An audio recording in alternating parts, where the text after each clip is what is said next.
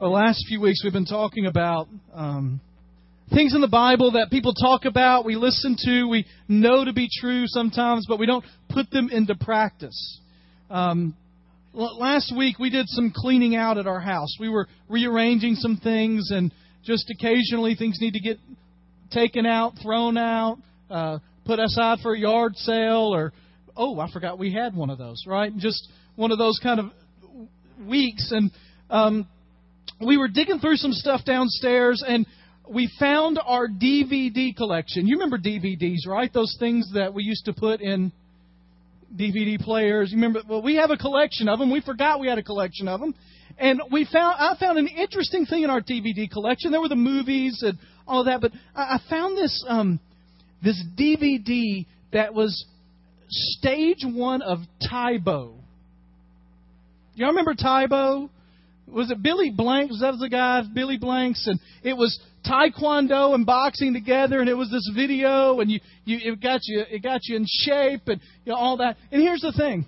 I, I, I saw the video, the D V D, and my first thought was, man, I remember I watched that thing one time. Now, notice I didn't participate. I didn't do it multiple times. It was one time. And what I realized is it really gave me no benefit. Just watching it. Anybody ever bought anything and then didn't use it at all? Let me see your hands, all right? That's what I want you to do. I want you to turn around people around you. Tell them something you bought one time and then you didn't use at all, all right? Now would be good, all right? If it takes you ten minutes to think of it, then we're going to move on past it, all right? Something you or your family bought and we never, never really used. All right? Yeah, all right, we're going to share on each other, all right? The Goodall's having a specially good one over here, I heard already. Was it Lester? Who bought it? You? You did? Kim bought a shake weight and hasn't used that used that yet. Congratulations, Kim. Anybody else? Somebody want to share something you bought and you didn't use? Suspenders, all right? A treadmill. At least those things are cheap, right? They don't cost that much money to not use them, right? Anybody else? Baby gates, all right? Here's the thing. If you don't ever use the things, it don't matter if you have them or not, right? And over the last few weeks, we've been talking about this principle from Scripture, and it comes from the book of James. And the book of James says, do not merely listen to the word and deceive yourselves. Do what it says.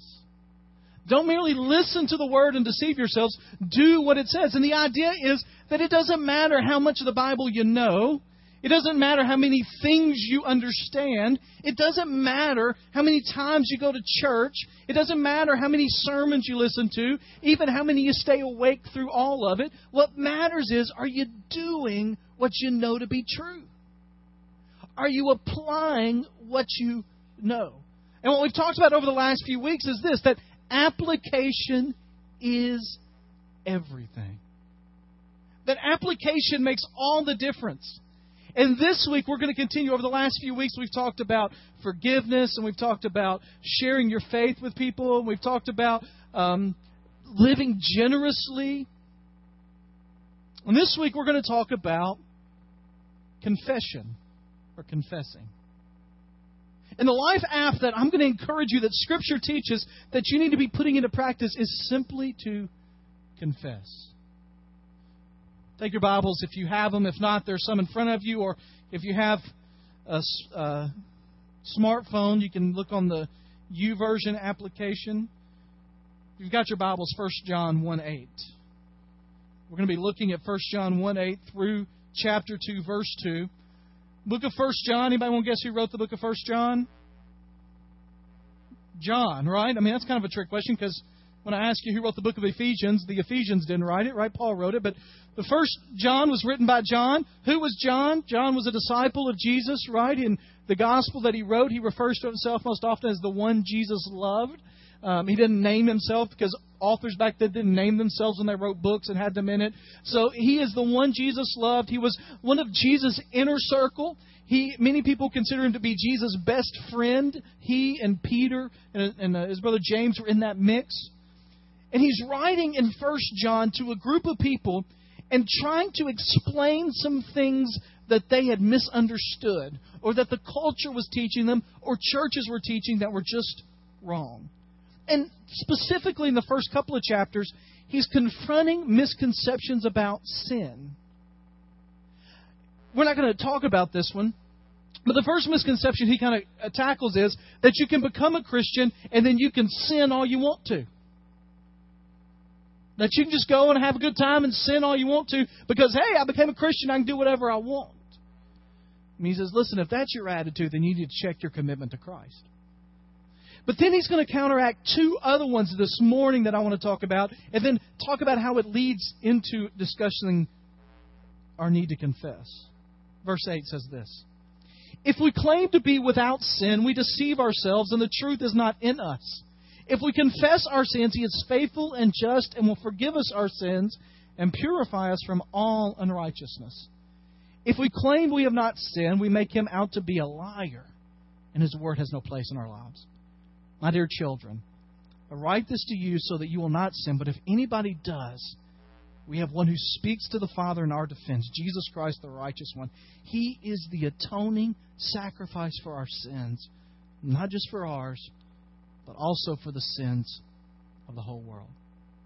A few things I want us to understand as we look through this passage of Scripture today and how it relates to us confessing. The first thing I want us to understand is that every one of us has a problem, that we are sinful by both nature and by choice, that we all have an issue, a problem. Right there in verse eight, what he says is, if we claim to be without sin, a better understanding of that is that the way it's originally written is, if we claim to have no sin. Now, the reason that's important is because that understanding, what he's saying is that every one of us is born with a nature that is given to sin. That we have this kind of underlying problem where we want to sin all the time. That what we have in our lives is this kind of, um, it's just something that is inherent in all of us. Now, the uh, classical theological term for it is original sin. What that simply means is that every one of us, after Adam sinned, were born with this nature. Now, our society doesn't really believe that. If you listen to them, they'll say things like, everybody's really good at heart. Well, that sounds nice, but that's not what the Scripture teaches. Scripture teaches that every one of us is rotten at heart, that we're bad, that there is something wrong with us. Our society has decided we're not going to use those kind of words. We're not going to use the word sin. We're not going to talk about a sin nature. We're going to talk about dysfunction or disease or mistakes or missteps or failures. In fact, there are people trying to get the word sin out of our vocabulary. A few years ago, the Oxford Junior Dictionary just removed sin. And they asked somebody, asked them, well, why did you remove it? And they said, well, for two reasons. One is it has fallen into disuse. That sounds like what my Tae Bo D V D, right?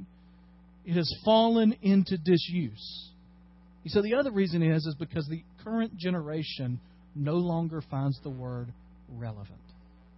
It doesn't matter what our society, our culture, our churches, what our teachers, politicians teach and preach. Scripture is evident that every one of us in this room has a problem with sin. It is part of our nature. And it has been from the moment we were alive. I have the most precious eighteen-month-old little girl in the world. She is cute. She loves to cuddle. She is sweet. She'll blow me kisses. But guess what has started happening? When she doesn't get her way, here's the thing about her. She knows what she wants. And she doesn't like it when she doesn't get it, all right? So she has started, my precious eighteen-month-old little girl has started throwing some fits. Now, I know y'all look at her and think that could never happen, all right? I have witnessed it, all right?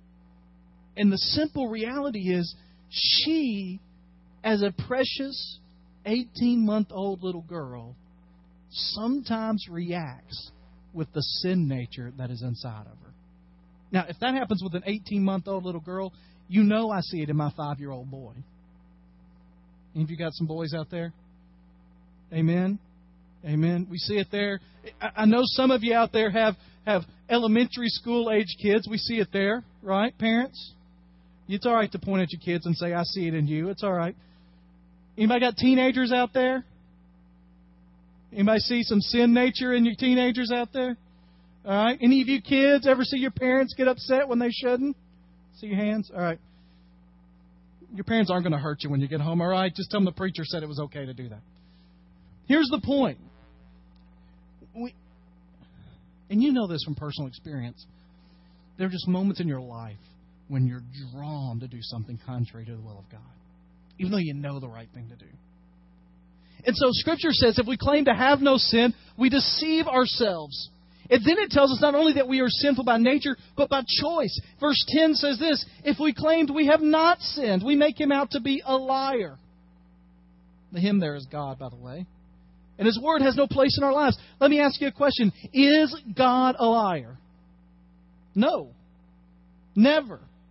And so if the choice is we have sinned, we do personally commit sins, or God is a liar, I think we know the answer there. We personally sin.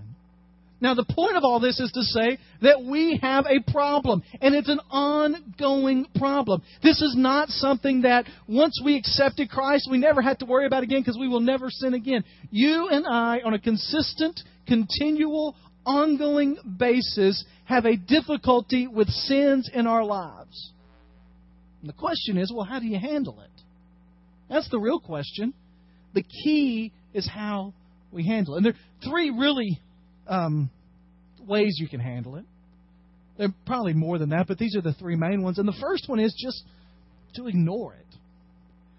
Maybe not completely ignore, but minimize it or rationalize it or just learn to live with it or just think it's not that bad or cover it up or conceal it, maybe even from yourself.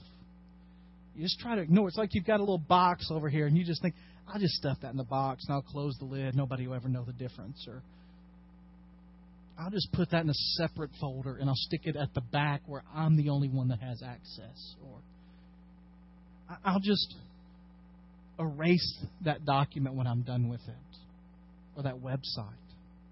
Nobody has to know. Nobody needs to know. Is it, is it just me? It doesn't affect anybody else. It's just me. I, I'll just hide it. Or or you blame other people for it. Well, she started it. If she hadn't done what she did, I would not have done what I did. So we blame others.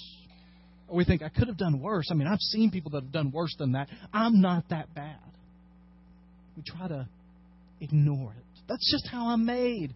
She knew that when she married me. That's just who I am. The second way that we sometimes deal with our sin is we just try harder. We punish ourselves or we beat ourselves up or we wallow in guilt. We we just say, if I just work harder, if I just do more, if I just make a better effort at it, it'll go away. Back in Jesus' day, there was some uh, rabbis, teachers that were really serious about following the Lord. And, and they read some of the rules in the Old Testament and they were determined not to break any of the rules.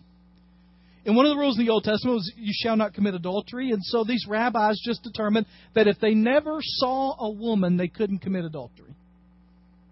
So as they walked around sometimes, out of the corner of their eye, while they're walking down the street, they would catch a glimpse of a woman. And you know what they would do? Close their eyes and keep walking. Now, there's a problem when you're on crowded streets and you're walking with your eyes closed. So we see this today in people that don't walk with their eyes closed, but they've got their phone in front of their face, right? Anybody ever see that, do that, understand that, all right? So these rabbis were literally falling all the time, running into carts, running into buildings, running into things they shouldn't have been running into. They were constantly hitting things.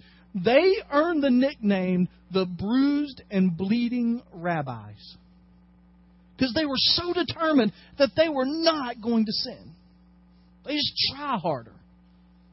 We people in our our culture will say things like, you just got to have more willpower.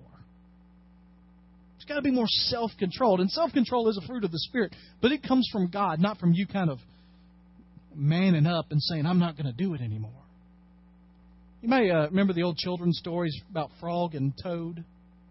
You remember those, Frog and Toad? There's one about Frog and Toad with some cookies.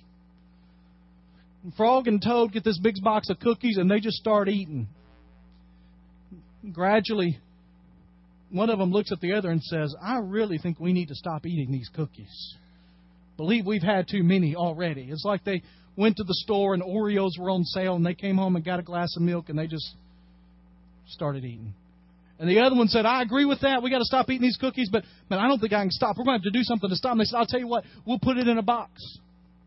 So they put it in a box, and they set it off to the side. The other one said, the only problem with that is, if we put it in a box, I can open the lid, and I can still eat the cookies. Well, here's what we'll do. We'll tie a string around the top of it, and we'll make it real tight. He said, here's the problem with that. If you put it in a string around the top, on the top of the box, I can still undo the string, open the box, and eat the cookies. He said, well, here's what we'll do. We'll put it at the top of a tree. We'll put it in a box. We'll close the lid. We'll tie a string on it. We'll put it in the top of the tree. And the guy said, I'm sorry, or the toad said, I'm sorry, I got a ladder at home, and all I got to do is climb the ladder, get the box down, untie it, open it up, I can eat the cookies. And the other one said, well, the only other thing I know to do is this. And he got the box, he opened it up, and he said, anybody that wants some, come get it. Gradually, birds come down, and they eat all the cookies. And at the end, the other one looks at him and says, well, now we don't have any cookies. And the other one says, yeah, but we got a lot of willpower. Got a lot of chance to not do it now. You can't just try harder.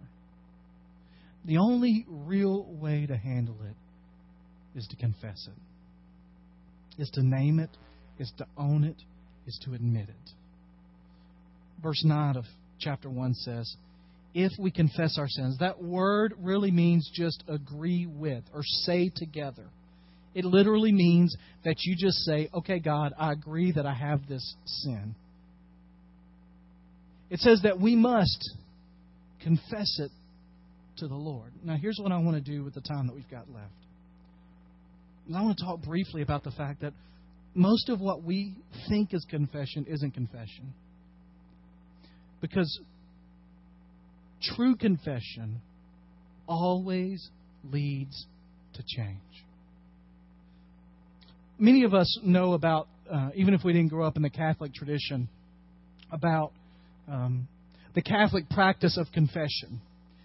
And that you do something wrong, you go in, there's a priest sitting in a booth, and there's a screen in between you, and uh, Father, it's been so long since my last confession, and I have many sins, and then you tell the priest what your sins are. And then you go back out and live life, and after a little while you come back and you confess to the priest what your sins are. Now, in Protestant or Baptist tradition, we may not have that formal kind of confession thing, but we have our own kind of thing. And it's that we sometimes at night we'll lay in bed, not every night, but every so often we'll lay in bed and think, man, I've messed up some, and I need to confess this. And so we say, God, God, I messed up. I messed up a lot, and I messed up here, and I messed up there, and oh, I probably messed up in other places I don't know, so forgive me of all my sins, and then you go to sleep. And the problem with both of those forms of confession is they're not the first step in what confession in Scripture is all about.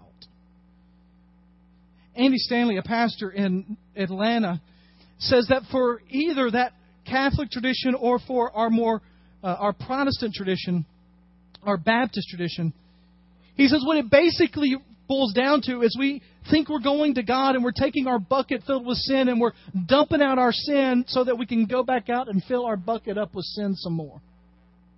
God, forgive me. I'm done with that. All right, I've got an empty bucket now. I can do whatever I want to do. And that's not the point of confession in Scripture.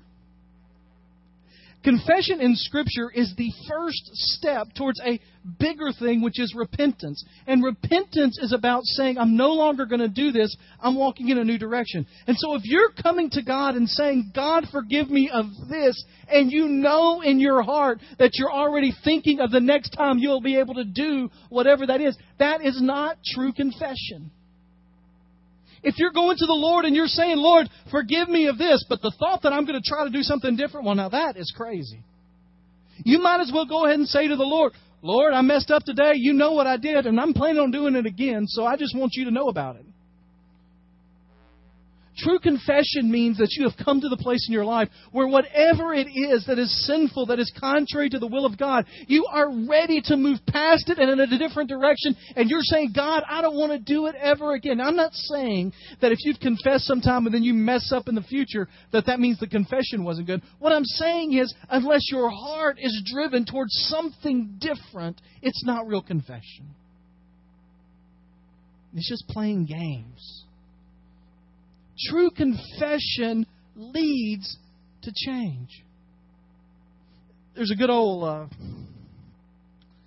King James kind of word that says that, that talks about besetting sin. And a besetting sin is that sin that is just all too familiar. You, you've struggled with it. It's individually marked for you, but it's been your struggle for your entire walk with the Lord. And for some of you, you have one of those, and you're okay having it.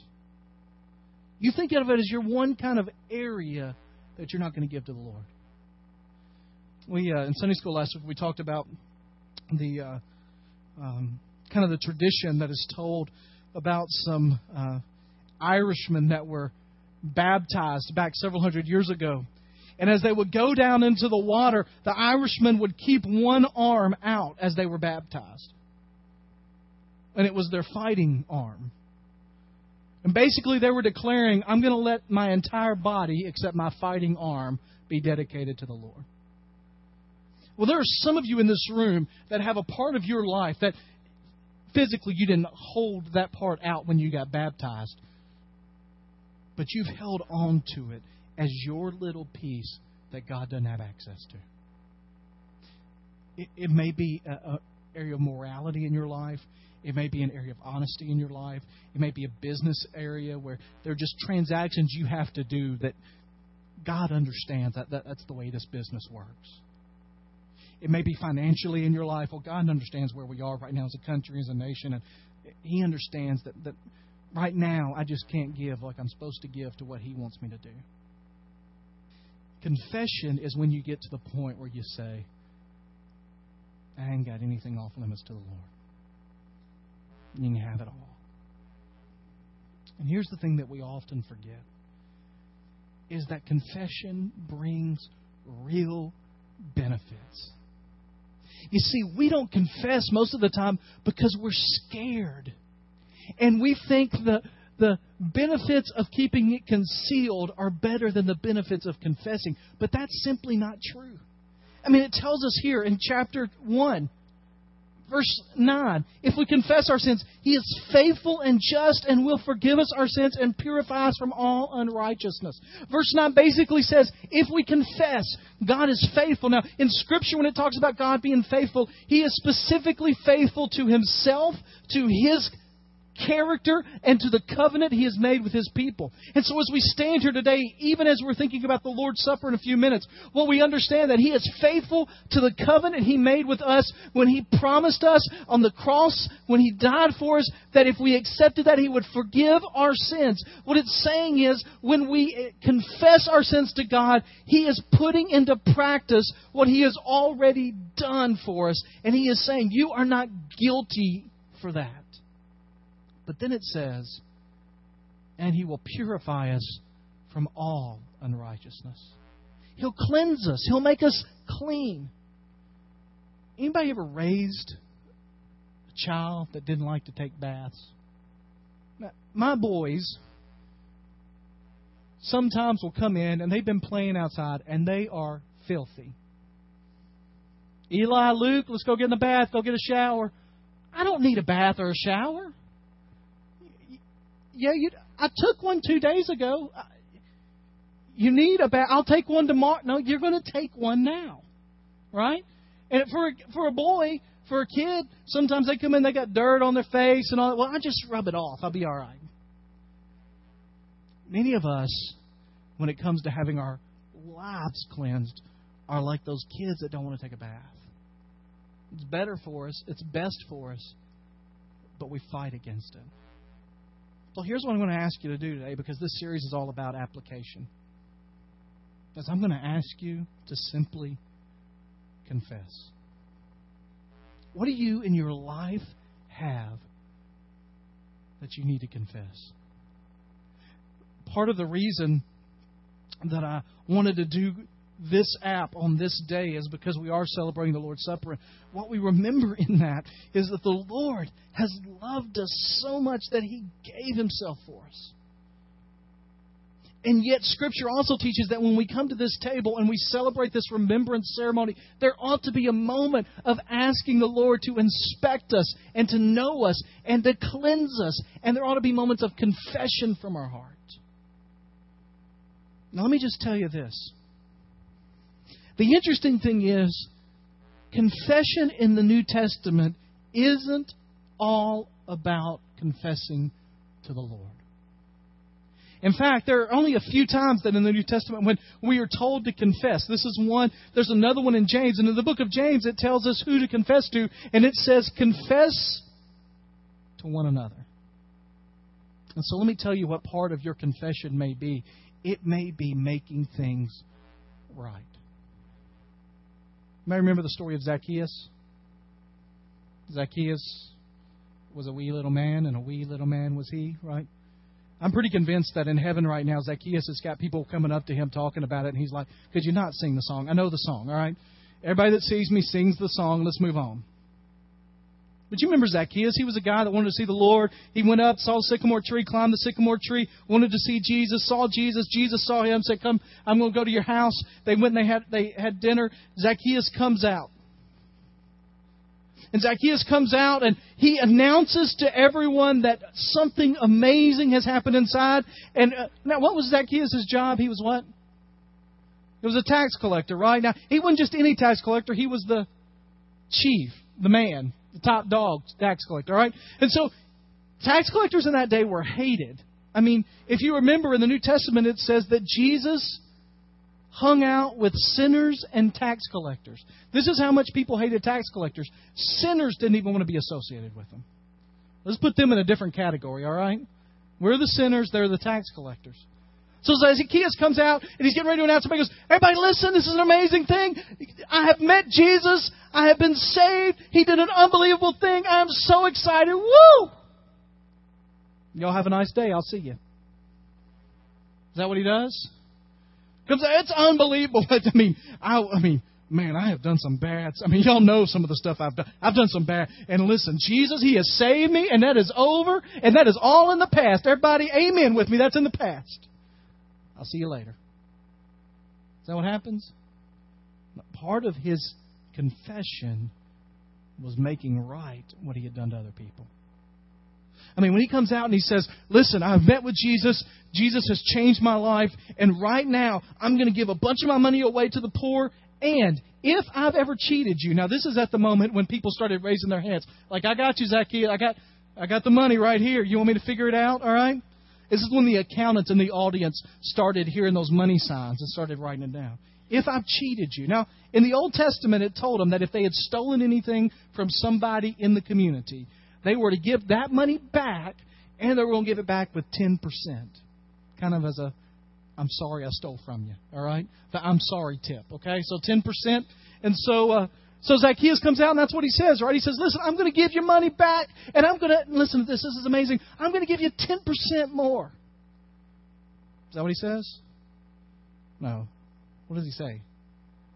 I'm going to give you your money back times four. When it's time to really confess, your heart is so devoted to the Lord, you're going to do whatever it takes to make things right. And so for you, when I ask you what you need to do to confess, this week you may need to make a phone call this afternoon. You may need to write an email or a letter. You may need to find somebody in the sanctuary that you've said something about or thought about or did something to, and you need to find them in here. You may need to come and just pray at this altar that the Lord will give you strength. You may need to schedule a lunch or a dinner with somebody. That part of your confession is confessing it to the Lord, but it's also confessing it to someone else. And here's the thing.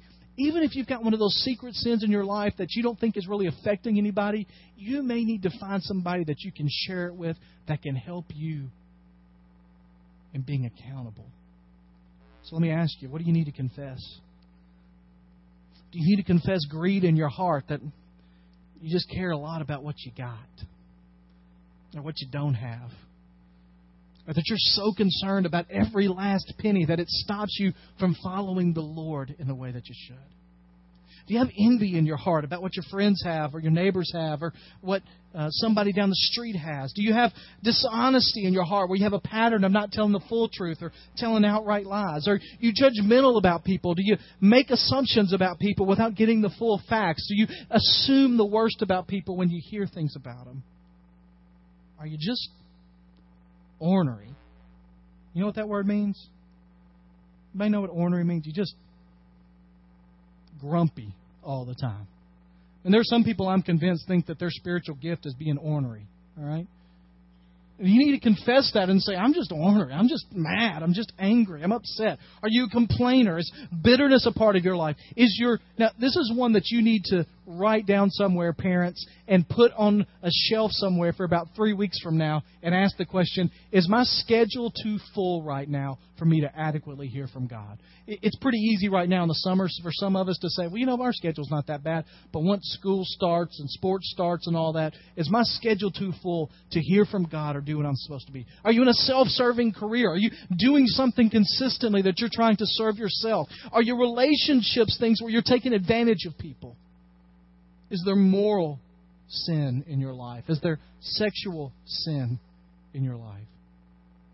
Is this private area on the internet or movies that you need to confess and move past? Here's the question. What do you need to confess?